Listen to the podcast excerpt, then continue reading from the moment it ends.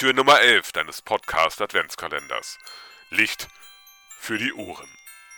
Weihnachten und ich, so heißt unser diesjähriges Podcast-Format. Erzähl doch mal, was sind denn bei euch die Weihnachtstraditionen? Also bei uns ist eigentlich jedes Jahr so, wir ähm, am 24. am Abend ähm, schmücken wir alle zusammen den Weihnachtsbaum. Da bringt dann jeder eigentlich von sich zu Hause was mit, was wir halt dann schmücken. Ähm, jedes Jahr ist es dann immer unterschiedlich. Einer von uns Kindern darf dann immer den Stern oben draufsetzen. Das ist dann immer so ein Highlight. Ähm, ja, dann geht es eigentlich in die Kirche. Dann ähm, wird gegessen.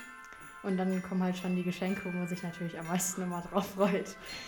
Was ist denn so ein typisches Weihnachtsmenü? Was gibt es denn Weihnachten bei euch zu essen? Ähm, dieses Jahr gibt es bei uns tatsächlich das allererste Mal Gans. Ist jetzt nicht so meins, aber war halt ein Wunsch von vielen Familienmitgliedern. Ähm, sonst dürfen wir uns eigentlich immer aussuchen, was es gibt. Also letztes Jahr gab es ähm, Schweinebraten. ähm, ja, dieses Jahr, wie gesagt, gab es halt Gans. Also gibt es Gans.